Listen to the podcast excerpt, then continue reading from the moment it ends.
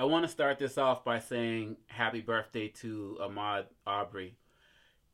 You're uh, a, a, man who should be here today, uh, All American athlete, kind, loving person as described by your family, not going by you know these these these false media reports and these narratives working to uh, put the victim on trial. And one of the things that I when I'm teaching my courses at American University, one of the questions I always ask when we get to the subject, one of my courses called Intercultural Communication, and we have a, you know, we talk about different things from perceptions of Muslims in the media to um, issues going on in the gay community, uh, people things going on in the community, people with physical challenges, or as others would say, disabilities. We look at a wide range of things, and you know, one of our, our sections deals with this thing as it relates to the conversation, you know, relating to Black Lives Matter and and unarmed killings of people, primarily of Black people, primarily by by law enforcement, but in situations like this, as was the case with George Zimmerman, also by by people who decide to play vigilante. And let's just also note that before you put any comments in about there was a string of, of robberies that were reported. That's actually not true. There were three robberies that were reported between december and the time the shooting took place and they were earlier in that time not closer to this uh, shootings, I should say, you know, took place of him. See, that's that's something we got to be mindful of. And this whole thing about citizens arrest, citizens arrest. If people refuse to be arrested legally, you're supposed to let them go. You're not supposed to use deadly force. So let's just put some of that nonsense to side as we talk about why he should be here. But one of the things that I, I ask in my in my class is my you know my class is majority non-black students and i asked them when we watch some of these videos, Cause I don't even watch these videos until it's time for this class. So quite honestly, I've not watched the the Arbery video because the video of him being killed because, quite frankly, watching these videos is is is stressful enough but then when you're dealing with living under under a quarantine style situation and not being able to get out and live your life you know i don't think that any of us should be watching these videos because quite frankly it doesn't take a video for us to be motivated upset and inspired and to get out there and be upstanders quite honestly it just adds to a lot more of our stress. And so i don't watch the videos um, until that class. But one of the things and this is why i don't ask it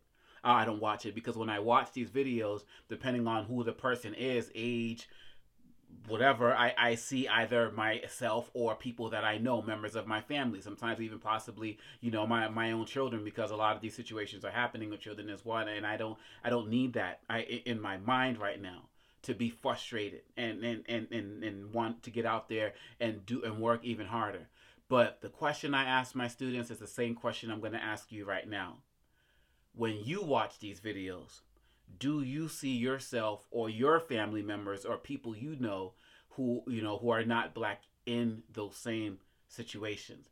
And the overwhelming majority for my from my students is no, they do not. And that is where the problem lies. This thing we call common humanity. We don't have it.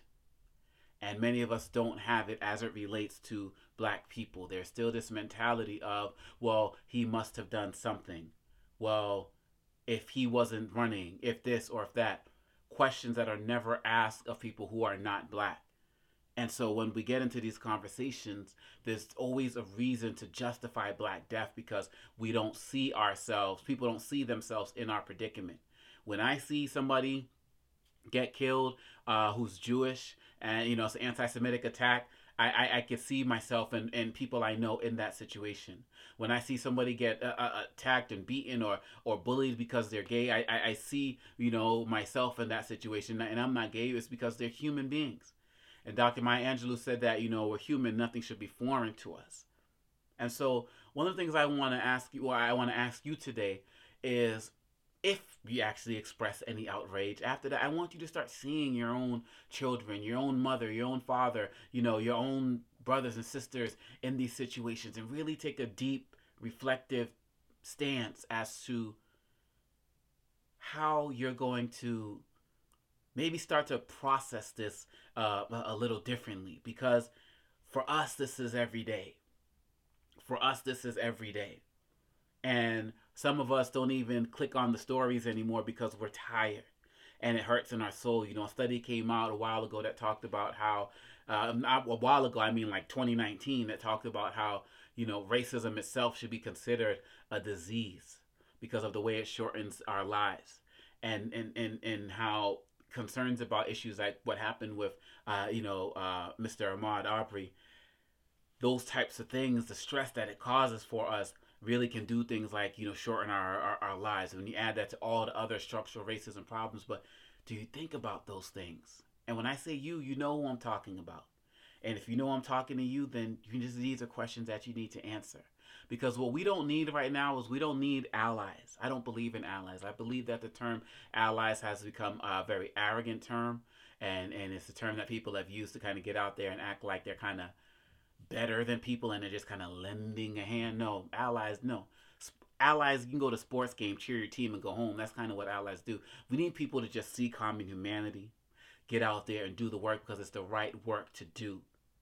Amplify the cause in any way that you can because people are dying needlessly. It's going to continue if we don't do this work. This is also an important reminder to pay attention to our elections because sheriffs and different people who chose not to pursue this on particular ways in many areas, these are people who are elected. We got to get out there and do the work. We need all of you all to get out there. Keep Arbery in mind when you're running because he can't run no more right now. Keep him in mind when you're out there getting out there exercising. Get it. Keep in mind when you keep him out there doing his best and forgetting the rest.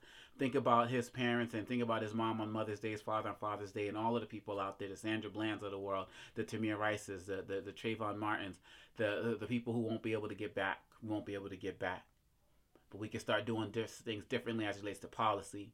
But it starts from seeing common humanity. The question is, when are some of you, when are many of you going to see that common humanity in us. We don't have a lot of time to wait for that. We need you now to get out there with us in solidarity because we are human beings and we deserve that respect that we have given to so many of you all across diverse communities across the world. That support has always been shown, sometimes at the expense of our own community. And now we're asking for just a little of that back. I think that's the least that many folks out there can do. We're not waiting for you. Whenever you're ready, come out and hit the streets, hit the airways, hit whatever with us because we are hitting it hard to get justice for Mr. Ahmaud Arbery and so many other people. So I say to him, rest in peace, rest in power. You will not be forgotten. We got you. To your family, we got you. And the rest of us, whenever we're out there, rest of you out there, whenever you're ready to join us in this common fight for humanity and dignity and decency, you got a place with us. Peace. This podcast is a part of the C Suite Radio Network. For more top business podcasts, visit c-suiteradio.com.